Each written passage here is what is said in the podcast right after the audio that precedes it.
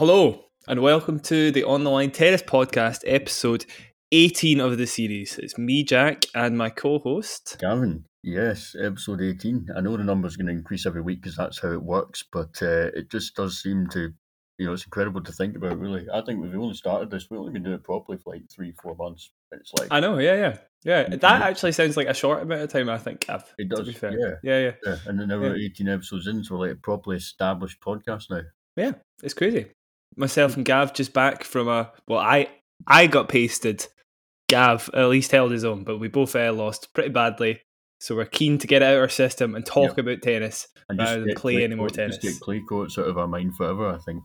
Exactly. That, yeah. That'd be a good thing, way to go about it. Well, you know, this this court wasn't a million miles away, Gav. Definitely, to be fair, but it wasn't clay. It wasn't the horrible yeah, orange hue. It wasn't clay. I mean, Rafa wouldn't be able to play in that. Let's be honest. No, yeah, exactly. That's true. Yeah, Uh, that's a good point. Actually, Yeah, he's, he's Yeah. very, very bad in Paris. Good point. Yeah. Um, yes, that is what we're talking about this week. We're going to be talking about the Paris Masters. Sorry, of course, Rafa isn't generally bad in Paris. Obviously, I meant the Paris Masters. Yep. Um, that's what we're going to be talking about this week. We might also talk a bit about the Billie Jean Cup and a bit of the controversy that went on there. This week, it was Djokovic that was successful in Paris. I mean, Yep. did we expect it at the start of the week? Very strange, very strange week because obviously I had that walkover um, in the middle of it against Monfils, so it sort of felt like you know you saw him at the start of the week, then he was like he popped up again in the Friday. It was like you know it just felt strange. Um, It did feel strange. Yeah, I didn't it- expect it personally. Um, I also didn't. I, I, I've got. I thought it was a step too far, to be honest. Espe- I was going to say, especially considering Gav, um, his his Masters success this year had only Yeah. made one final. For me Yeah. now, you've going to go. I kind of split Djokovic up into two Djokovic's. You've got Grand Slam ultra competitive Djokovic, and then you've Mhm. got Masters 1000 kind of need to ATP finals from last year Djokovic, where he Mhm. sort of loses the motivation a wee bit. Um, where he has lost his motivation, I think at times, especially in that match against Evans in Monte Carlo, he was flat. You know what I mean? Mhm. Um, Yeah, I, yeah. I think that that can sort of happen. And if you look at last year, for example, when he lost in Vienna to Sonego, Mhm. um, six two, six two. He just Yeah. looked like he didn't want to be there. I think I'm not criticizing him because he's a great player, but I did sort of expect this week to kind of be a wee bit of a come down. Um, Yeah. kind of I want to get my number one, but then maybe after that I won't be as kind of motivated. But yeah, exactly. he proved me wrong.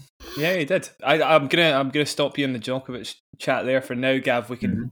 We can get onto that. I think we'll get we'll move on to that last. But there's loads to talk about there. I I, I agree with the sentiment. Definitely, I was surprised he won in general. To be honest, I thought Medvedev was going to win.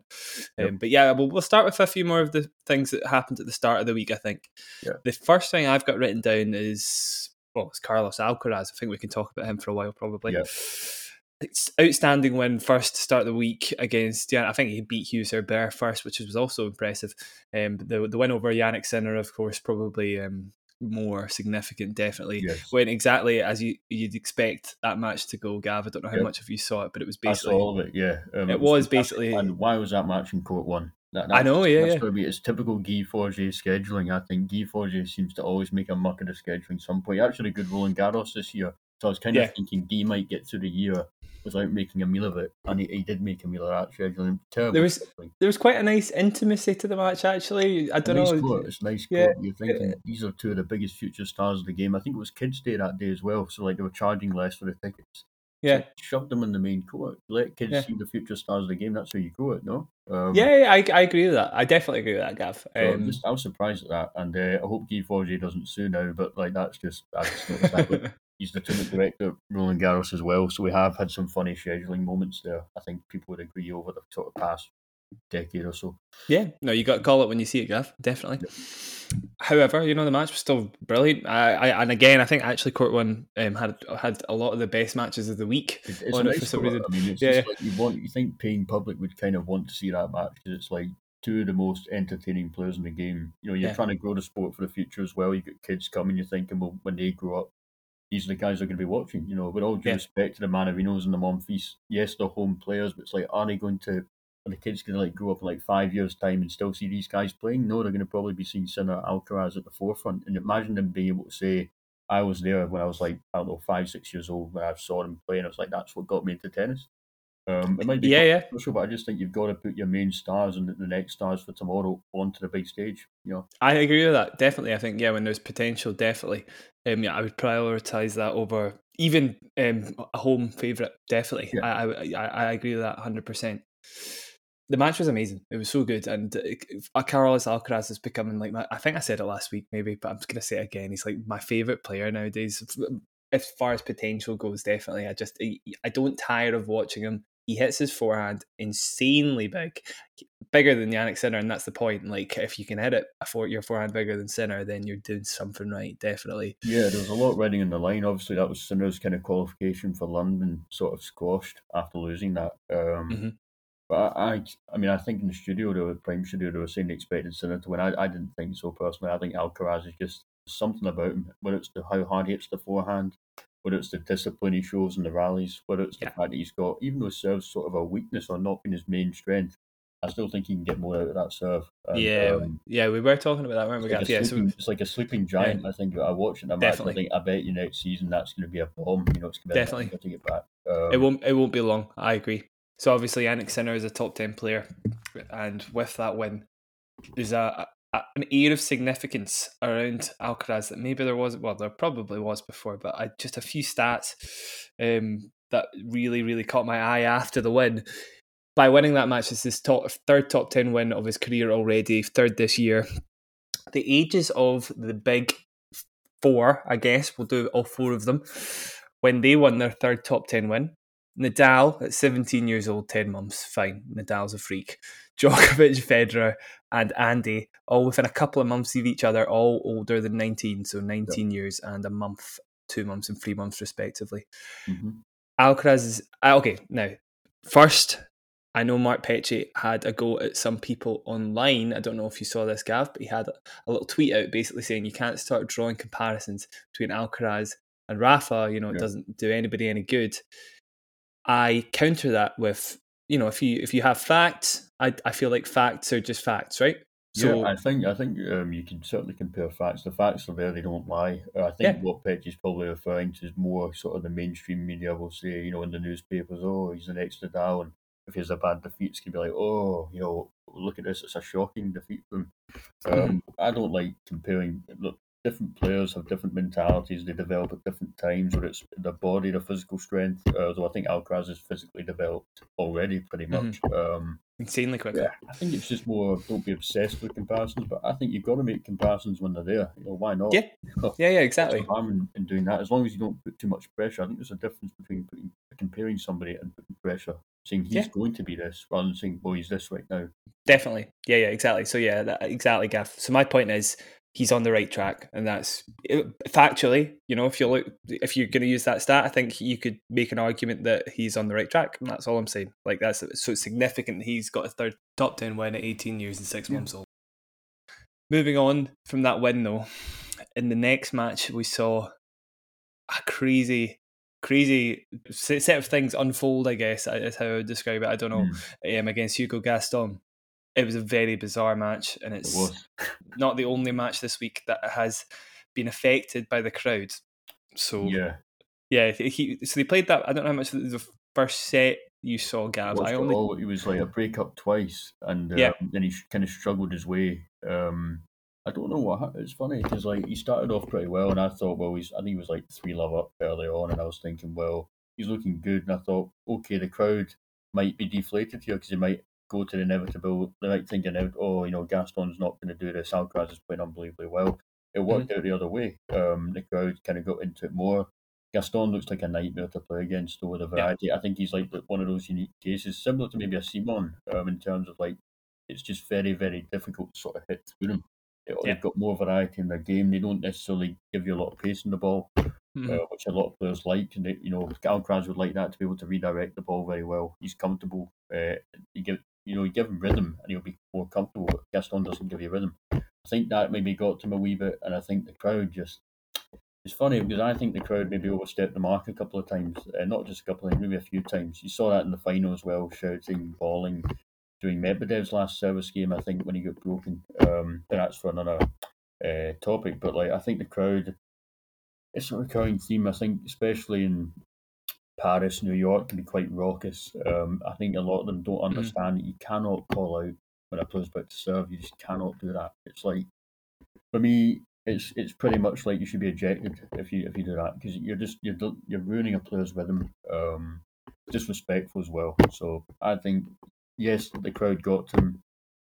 I didn't think Alcaraz would maybe collapse the way he did, though, uh, considering mm. he's played in bigger stages than that. He's played in Arthur Ashe Stadium and he's been able to deal with the pressure. But I don't yeah. think the I think the difference there was they weren't all rooting against him. We yeah. had fifteen thousand for them rather than fifteen thousand whatever against him. Yeah, um, I think yeah. that was the big key. Difference. Definitely, well, I, it, it, definitely was, Gav. Um, by Alcaraz's own admission, I've got a little quote here. Just first, though, um, I don't know if you said that, sorry, Gav, but just in case you didn't see, Alcaraz was up five love in the second set. Was, yep. On uh, so on serve. So in order for Gaston to make the seven five comeback, you know he had to break him three times to even yep. up at five all. So there was a proper proper letdown. And speaking about the atmosphere, so the, this this is what affected it by the sounds of it.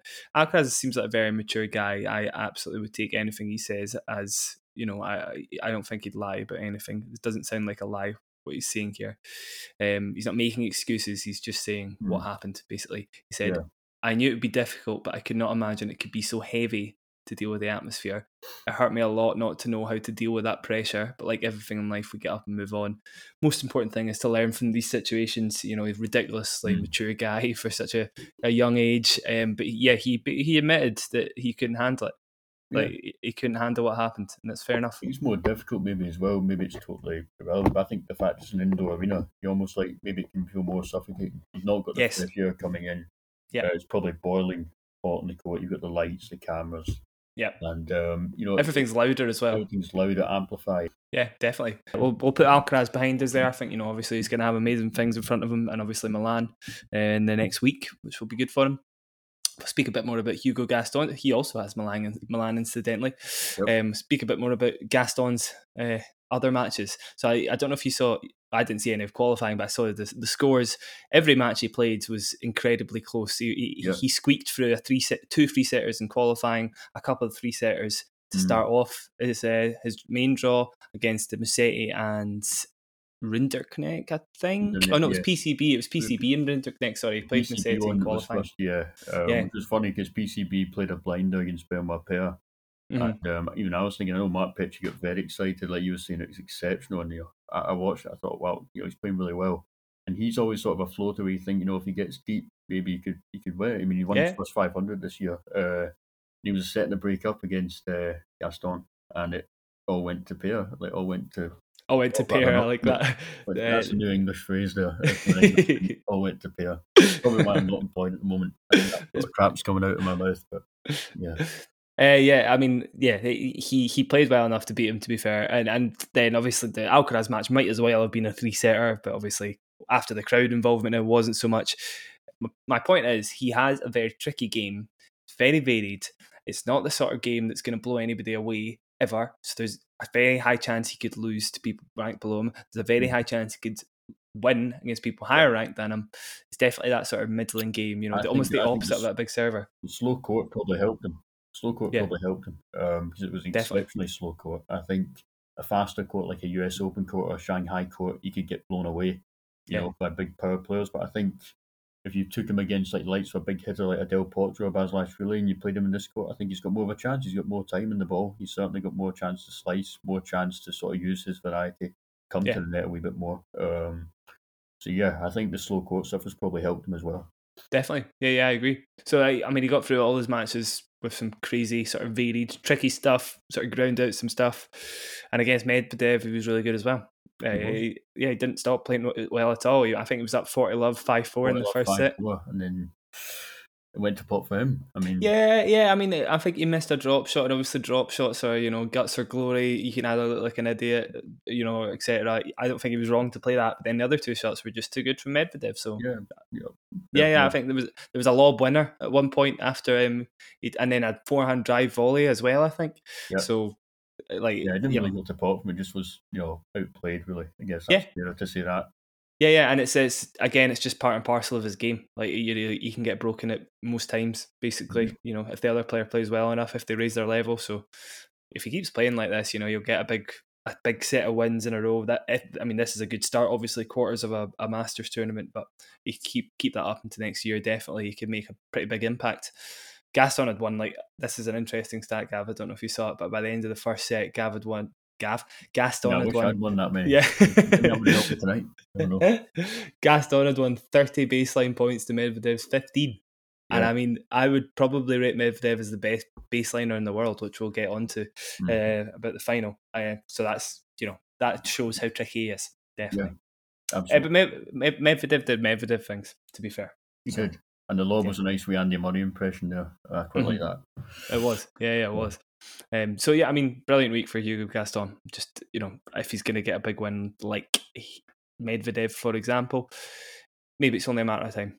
I'd like to talk quickly about. We'll, we'll move a little bit deeper into the draw and Mhm. talk about a few of the guys who qualified. For, the the two guys even that qualified for the ATP finals: Yes. Casper Ruud and Hubert Hurkacz. Yes. Big Yeah. fan of both. Definitely, yeah, likewise. Um, I, I think Casper Ruud. I mean, it's going to sound probably a wee bit um, dramatic, but I think Casper Ruud's sort of qualification for London kind of validates ATP 250s. It kind of shows you how valuable they are. I mean, he won four in a row after the Olympics. I think that's a big part of why he's um, made London. Yeah. Shows incredible consistency. People say the draws are weak. I would disagree with that. I think you've got guys like Pedro Martinez and Jean-Luc Maguire who are far more competitive in the clay courts 250s and maybe they are maybe a Masters event when opening round.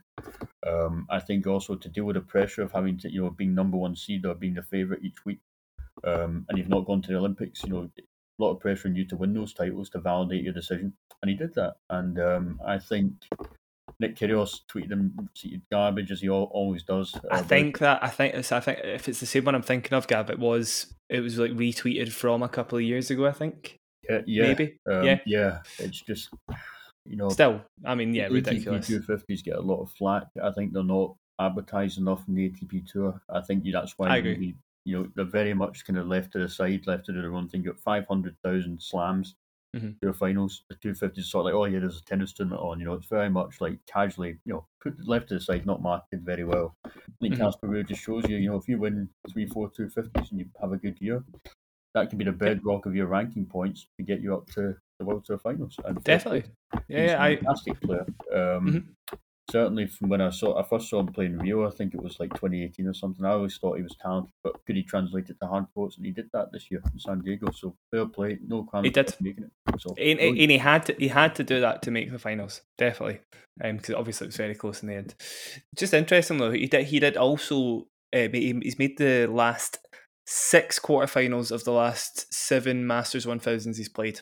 So he Yeah. does still have a, a big chunk of points from big tournaments. he does. Definitely. Oh, absolutely, Yeah. does. Yeah. Um, yeah, and I mean, uh, you you love to you love to um, say stuff like that, Gav. Like you know about you know trying to back Casper Ruud up and say you know this is why he deserves to be in the finals. Anyone who doesn't know why you know the top eight players of the world get to the ATP finals probably you know that just says a lot about more about them than Casper Ruud, for example. Is more more I would say definitely. I mean, anybody, you know, everybody who gets to the final deserves to be there. I think that should just be the end of it. Basically, I, you can't cheat your way to the ATP finals. Definitely, yeah, no way. Uh, so yeah, well done, Casper Ruud. He kind of got outplayed by Zverev in the end. It's turning into a little bit of a difficult matchup for him. One thing I would say in particular, I thought you know Ruud's backhand pass is incredible. It was so good in San Diego, for example. But Zverev seems to be able to exploit that so well. I think it's maybe the size of his approach shots. I just don't think Ruud gets enough free points in his first serve either. You know, Zverev Zverev can go to the well and maybe juice points and bang an ace in at 135. Yeah. Ruud, not so much. He can serve 120. He's got a decent serve, but he just doesn't get enough aces or free points off it, you know, as much as like as Zverev, especially in a slow, hard court like that. Yeah. Yeah, yeah, exactly. You're right. Just interesting about those net points. Zverev ended up winning 21 of 21 net points Yeah. against them. So it gives you, it? yeah, gives you a really good idea. And it's not really something uh, Casper himself is comfortable doing yet. Coming forward, a few pretty um, poor transitions, I would Yeah. say, to the net um, against him. So definitely work to be done. He's close, but he's not quite there. Definitely, and I, I don't. I think we'll get similar results in the ATP finals, to be honest. But um, I don't want to. We'll talk about that in the future, obviously, Gav. Yeah, yeah, exactly. Yeah, uh, I won't. I won't spoil the party yet. You're quite right. Um, and then the other qualifier, of course, Hubert Hurkacz. Yeah. He had quite a nice run to the semis. Definitely, it was kind to him. I think the Yes, draw definitely he did, opened up a bit. I thought his confidence would maybe be a wee bit short after the defeat to Murray um, Mhm. in Vienna because I think his his level in the third set completely fell off the cliff. Um, Mm.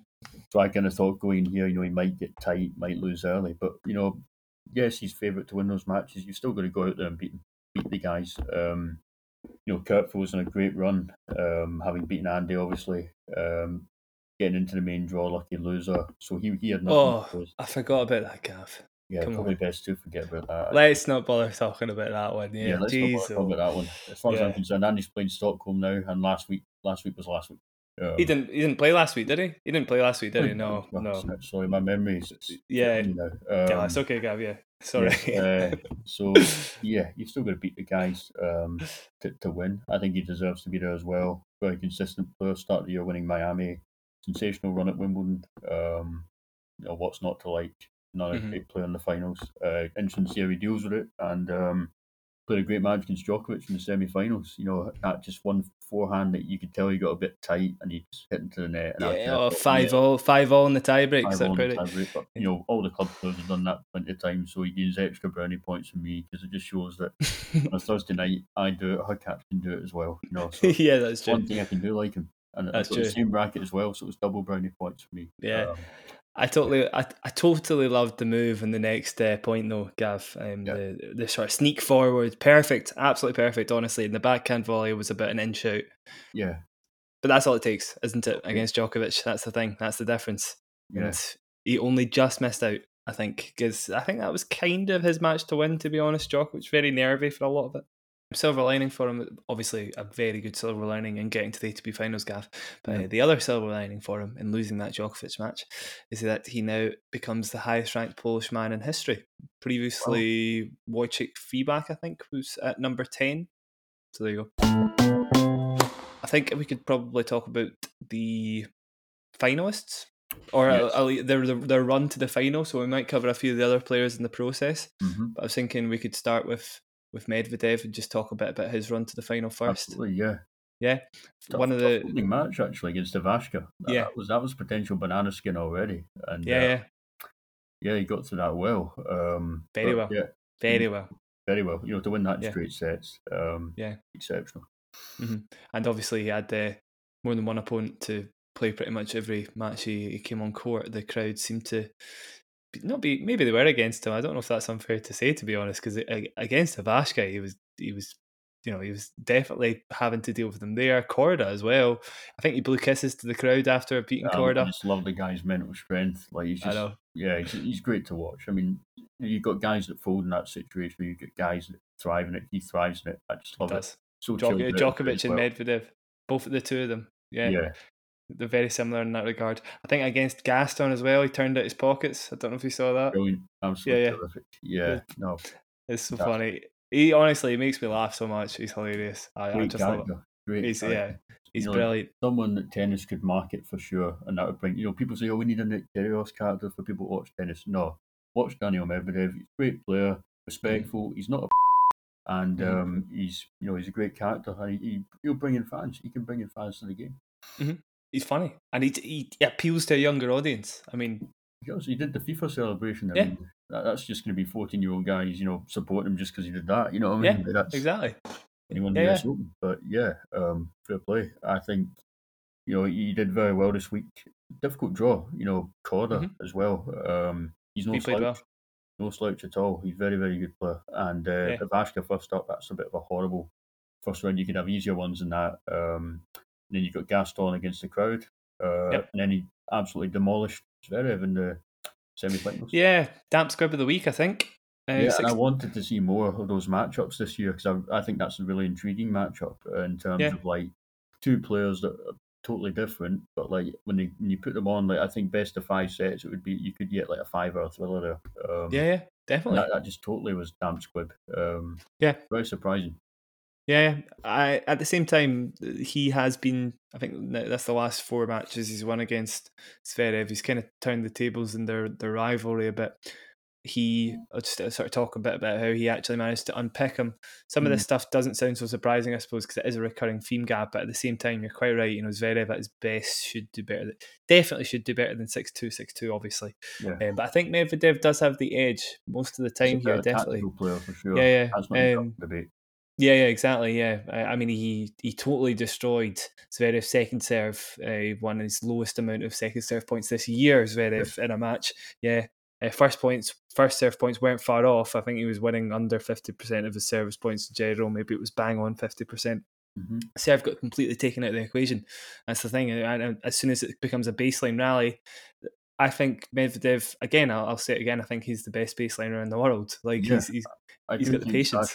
sometimes becomes too passive in, in rallies. Though I think he mm-hmm. maybe especially maybe that's why in the majors. I think in the early rounds when you watch him, he does make it difficult for himself at times. And he had this had been coming. I think because in Vienna there was times where he was maybe a set to break up and he dropped the second set just for a moment of lapse and maybe him just thinking I've got this and just nice rallies in the baseline.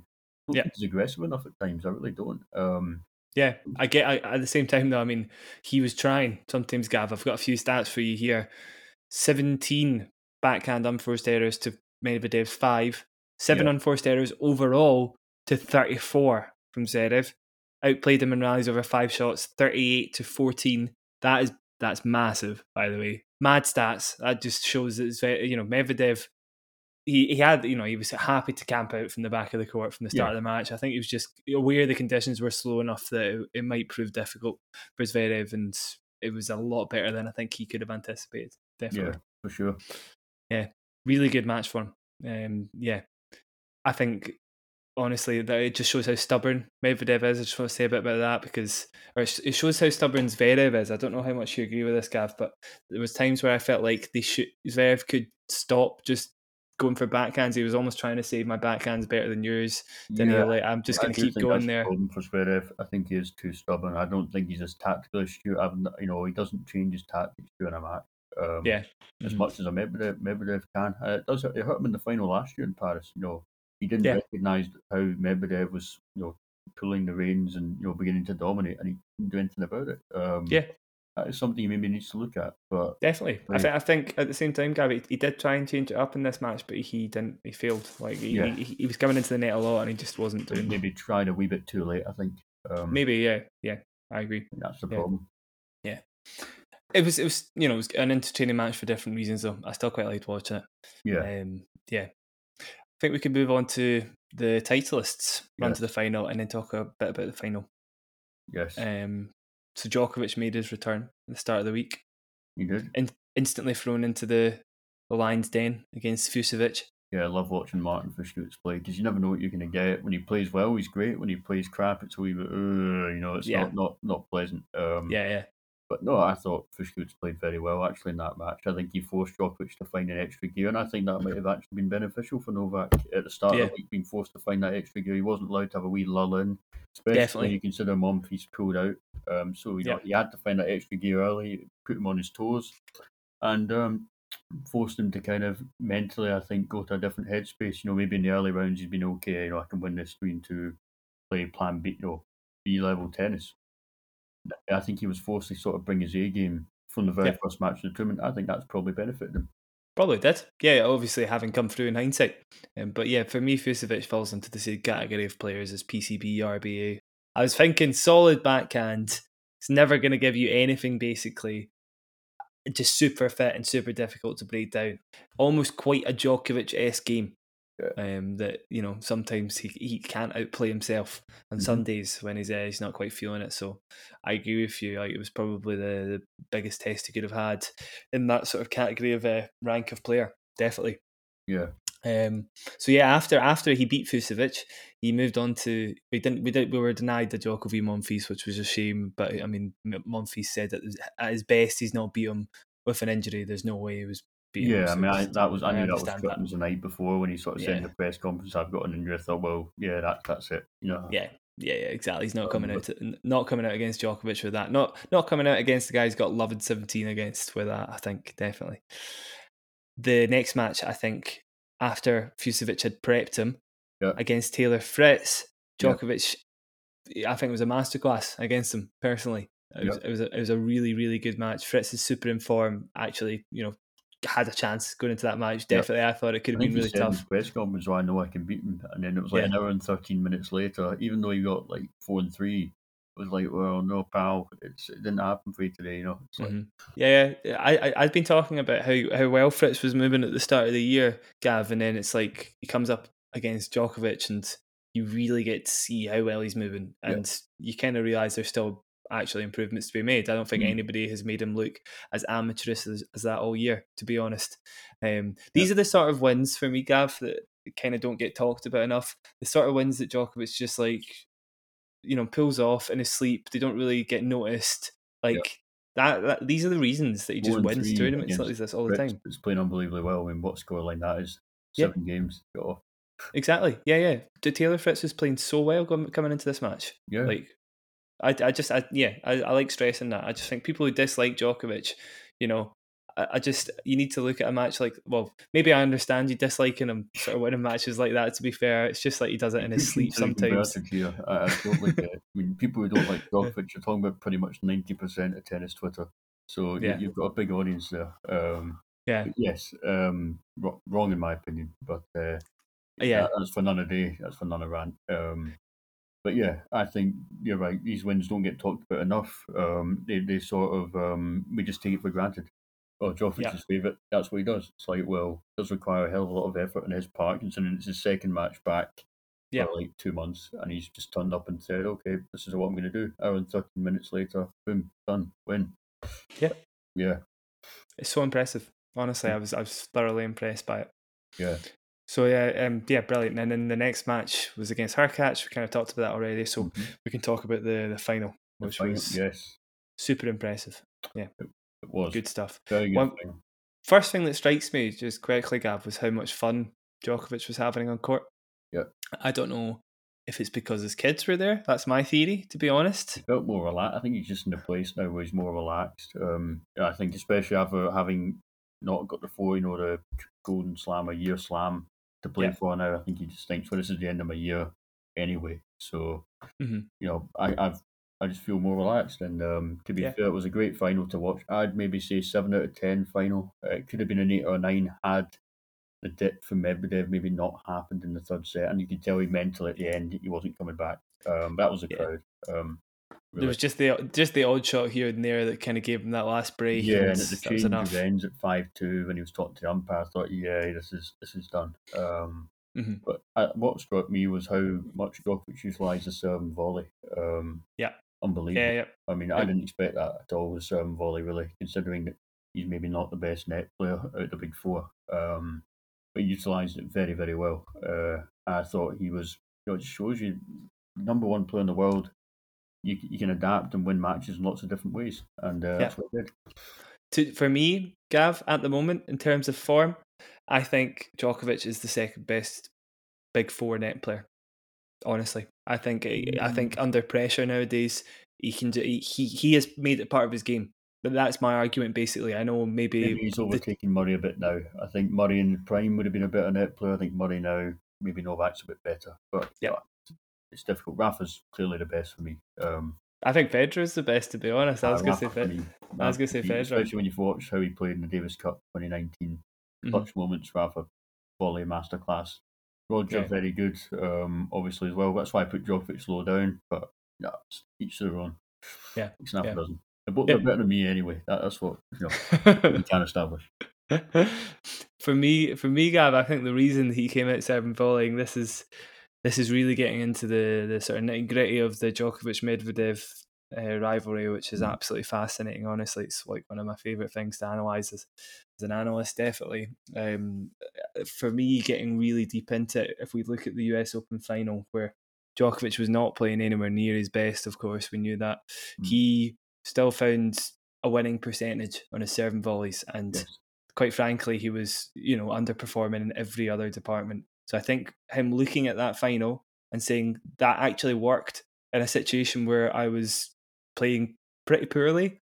I think for him to bring that to him in the next match, mm-hmm.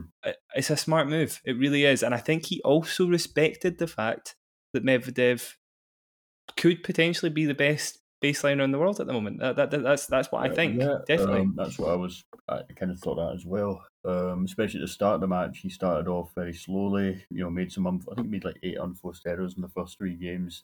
Mhm. I thought, well, what's he going to do here? I'm a bit worried about this. And then again, if you go to serve volley, you know, you can get three points, you know, finish the point quicker. Um, I think he started to play better from the back after utilising the serve volley more. Yeah, definitely. Uh, It's it's a good it's a good play against Medvedev. Like one thing he was doing with the volley, he was dropping it short. So if you drop a volley short, you know, and hit a good serve against a guy that's camped five meters behind the baseline, he's really going to struggle to get the ball back. Yeah. Like if you can execute, and Djokovic was executing, it's not easy to execute. That's the thing, but. That, that that's why my that that's that that is where my argument is, Gav, to say I think Djokovic is the second best big four volleyer at the moment. be- I guess at the moment, yes, I think historically. No, historically, no. Historically, No. no. That's I think I was talking from a historical point of Yeah, view. At the- moment, in the live rankings, yes, probably. I Historically, he's the worst. I think. historically he's Gav. the worst. Um, Yeah. I I don't like Definitely. slagging people's volleys, but yeah, historically he's the worst. Or about- not by miles. I mean, yeah, I, I shouldn't really be in a position to slag any shot in the game, to be honest. If we're going to start Yes, I thinking just about think that, not going to be popular with a number of people after this podcast. Not going to be popular with Guy Forget. Not with Mannarino Monfils was saying Alcaraz should be shoved onto the centre court ahead of him. and now not Djokovic. So four people in the space of 47 minutes. That's an average of one person I'm upsetting pretty much every 10 minutes. So um, no, I, I like it, Gav. I'll be sued for libel at some point. Keep building keep your enemies. Definitely, I like it. Hot takes. With the win, Hmm. Djokovic breaks a couple of records. Well, actually, this second one isn't a record, but this stat absolutely amazed me. So yeah, he, he gets his 37th Masters title, overtakes Nadal at the top of the tree. Probably will be the guy to have the most Masters titles at the end of the day, but we won't start counting our chickens yet, obviously. Um, mad stat, Gav. Last 100 Masters Djokovic has played, he's made the final in 50% of them. Yeah. So one in every two. Not It's too just- shabby, that. Not It's not bad, is it? It's not a bad record at all. I'd sign up for that. I'd yeah, I'd take that definitely. Yeah. It's That's unbelievable. it's kind of it's kind of difficult to wrap your head around, to be honest. It's just Yeah. it's, it's it's amazing, so the, guy, good. the guy's just superhuman, isn't he, in terms of tennis level? Yeah. All the big Mhm. four are. Um, yeah, that, that's just a joke. I mean, that. It's mad. Yeah. Man. Um. Yeah. yeah just uh, quite clear. I think it's the first time I've seen Djokovic, um, with his kids on court. I'm Of sure they've been there before, but He had that in his press, and his, well, not press conference, his on, on court speech. Um, but yeah, I think that, that probably reflects why he's more relaxed. I don't think he's going to have the, you know, Olympics, let's chuck my racket and scream, which I love watching. Definitely I don't not. think his kids are going to be, um, think his wife would thank him too much for that. front no, he, was- he, he was genuinely trying to set an example. I think it's good for him. Like it seems Yeah. to be definitely, but relaxed him so much, and he, he was more relaxed in the previous match. He said that you know he said the pressure was off. Basically, he, sort of set the records. Now he could just play freely. You're in number one. Um, Yeah. Happy days. Yeah, exactly. Uh, yeah, so well done, awesome, Djokovic, really good stat. Um, I, I, I, you know, I'm, I'm, I'm a neutral in his success, and I kind of like watching it at the same time. Yeah. So yeah, I, I think it's cool, definitely. Yes. Um, just quickly before we move on, I don't know if you saw who won the doubles, uh, but it was uh, Pütz and um, Pütz and Venus yes. beat Yes. uh, beat Herbert and Mahut 11-9 in a match tiebreak. Yep. Um, crowd tried to get as interactive as they could. so They actually pushed them through the, the match before um, against who was it? Soares? No, it wasn't Soares and Murray. Sorry, that was Pütz and Venus that beat them. was it, It was Polasek and Peers? I think. Peers. That's Yes. it. Yeah, yeah, yeah. They were pretty much down and out. I mean, Polasek and Peers were playing so much better than them, and the crowds literally like they made the difference, hundred percent. Because as Yeah. soon as they started going crazy, they just won point after point, and yeah, yeah, it, it was just cool. I just I like it. I'm a fan of the Paris crowd. Honestly, just it's quite Um, refreshing. Um, I've been to the Roland Garros twice before, and um, yeah, it's always it's great when they're, they're told that you know place abandoned due to darkness. You know, you just got fifteen thousand people Mm-hmm. refusing to leave for a good ten minutes without getting their money's worth out of booing. Yeah, for it is. It can they can take the, they can take the piss eventually. Definitely, to be fair, I'll I'll, I'll agree with that. Yeah. I was thinking before we closed, we could very quickly cover the Billie Jean Cup, Billie Yes, Jean like, King uh, Cup. For some reason, the governing body don't seem to want people to watch it. It's not, you know, you can't Mhm. watch it easily. Um, madness again, which is effectively the World Cup of tennis, and um, Yeah. a Cup exhibition. I, I love just giving a dig at the Laver Cup. The Cup exhibition is easier to watch than the Billie Jean King Cup or Mhm. the Davis Cup. Um, Team World, uh, where in America is it going to be held next year? Anyway, rant over.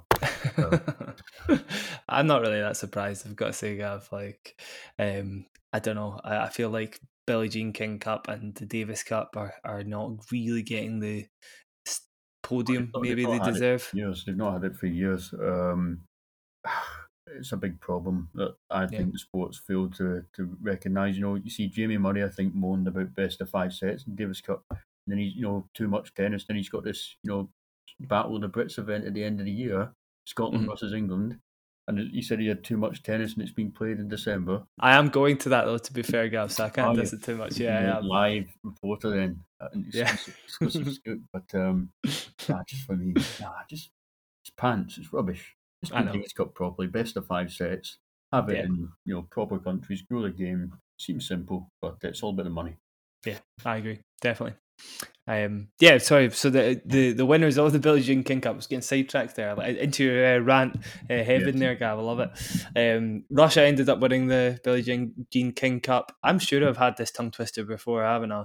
Um, Um, yes, I'll keep trying. Uh, it's hopefully, I'll, difficult with twenty three minutes past ten. I'll give you. I'll give yeah, fair dues. Hopefully, I'll be able to avoid saying it as much as possible. They won the title against Switzerland, their first title since 2008, and their fifth overall, having come runner up three times since then. Czech Republic twice and Italy once. The team, so Kasatkina beat Teichmann in the final. Samsonova beat Bencic. That was the only two matches played. Mhm. There was a bit of controversy around it Yes. Yes.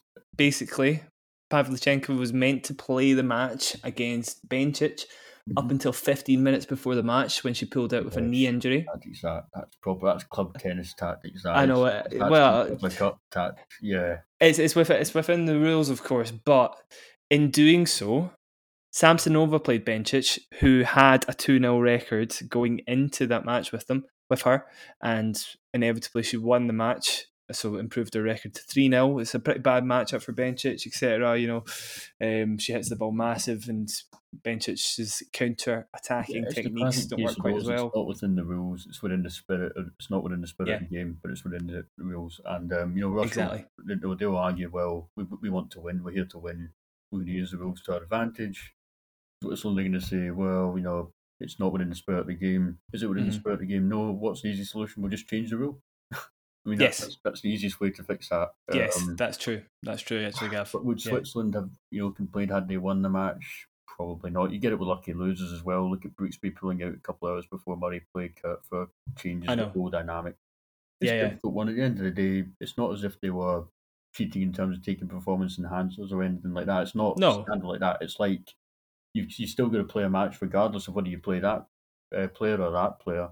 Yeah. it's going to change it up. You know, they are professional players. You could say it's you know bite your tongue and deal with it, but Yeah. it's not ideal. It's within the it's against the spirit of the game. If it's within the rules, they're always going to do it if you know to get an advantage.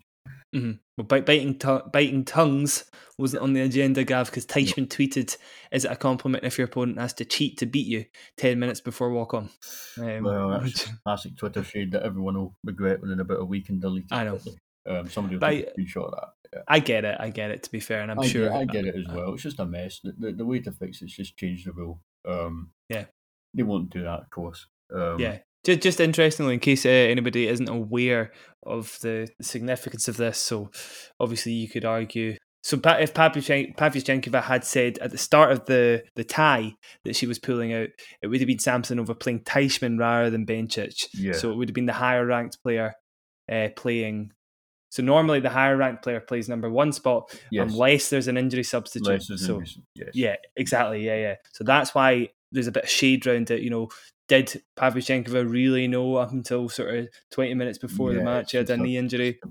It's one of those ones you'll never know. It's just a bit of a mess, really, isn't it? I mean, it's a professional tournament, and this is what's happening. I think you're quite right. I think you're quite right though, Gav. Yeah, the end of the day, it should just be the rule. Yeah, just change I think rule. that's it. Yeah. Yeah, yeah, definitely. ITF, Um, you're listening, change the rule. That's it. Yeah, Boom. And make exactly. it easy to watch. Don't make us don't have to jump through hoops to watch it. You know what I mean? Yeah, hundred percent agree with a that. proper streaming service or TV channel of your choice. Just, just put Yeah. it on a normal channel. Yeah, exactly. yeah, exactly. I, I thought I'd just run through the Russian team and let you know um, how there's a lovely little end to the season to all of their, well, almost all of their good seasons. So Pavlyuchenkova re- reached her first slam final this year, also won Olympic gold in the mixed. Mm-hmm. Good way to end the season. Samsonova ranked up from 127 to 39 in the world. For me, Samsonova, biggest improver probably of this year Definitely in the women's game. Definitely. Even uh, Raducanu, I think, who obviously won the US Open, I still think Samsonova Yeah, in terms of- consistency, isn't it? Week Yeah. in, week out stuff. Exactly, yep. Kasatkina, most titles in a season for her, uh, most finals as well, including a title in her home country. Yes. Kudermetova, first title. Uh, she won it in Charleston. Amazing double season as well. A Masters and a Grand Slam final. hmm And Alexandrova, not so good, but she did finish the season with that final Yeah. in Moscow a few weeks ago. Yeah. So, yeah, I mean, a really good season for all of them. I think it's not that surprising that this they, they've won their first title since 2008. Definitely, I think all of Yeah, those they've players are. You know, that's a very Yeah. strong team there. Uh, Yeah. So yeah, fair play to them. Well done.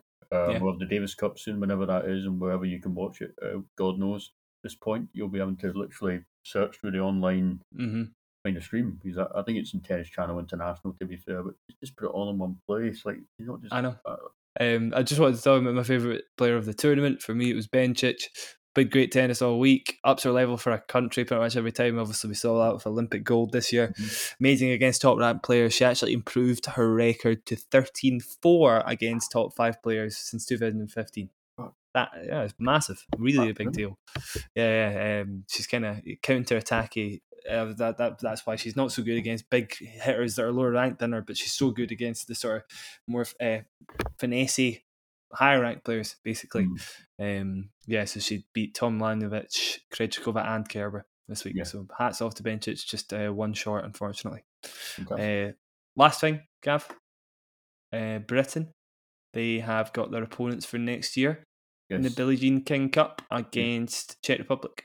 yeah, it's not a away tie, isn't it? It is, yes. Yeah, got a knack of it. I know we played a couple of ties at home, but you know, there's sometimes a knack of a away tie. You know, getting away Mhm. It's a bit unfortunate, but Mhm. it is what it is. It's probably the worst uh, team they could have got, to be Yeah, honest. I would have a bad, it's a bad draw. But, Yeah. you know, all to play for, nothing to lose. Go out there and, you know, who knows? You know, Mm-hmm. women's tennis, anything can happen. And, well, men's tennis as well, but especially women's tennis, it's a night. I mean, I would not want to be betting in women's tennis at all. I would never put myself to that. No, no, no, No. definitely not. I'd be in the red very quickly. Yeah, I mean, uh, just a, parting thought for you guys. Heather Watson is 100% against Karolina Pliskova. So if Pliskova does happen to play, who knows? a- that was a great start there. I just I pulled know. out of the hat. That was Mark Petchey would have been proud there. N- yeah, notice that. Notice I said 100% not 1 0. But Yeah, 100%. That, that's the way to do yeah, exactly. So fingers crossed for that one. Yeah, I'm looking forward to it. Thanks for staying this long. Well, it lasted a wee while, didn't it, Gav? Yeah. podcast, that, yeah. yeah, yeah, we've got quite a bit covered there. Um, thanks very much. Uh, yeah, if you want to catch any of our work, usual, catch me on jackedward.substack.com, catch Gav on Last Word on Tennis. He might be doing some. Uh, Predictions again? Some predictions at some point this week. I don't know Yep, when. but, potentially. uh, if you want to put yourself to that, uh, you Yeah. can look at my profile, give me a wee follow on Twitter as well. Mhm. Um, Gav might get the call up at uh, 5 in the morning. We'll see. Uh, maybe, maybe. Maybe, yeah, potentially. Um, thanks very much, everybody, for joining us. This has been the Online Tennis Podcast. We'll catch you next time. Cheers. Thank you. Thank you. Bye.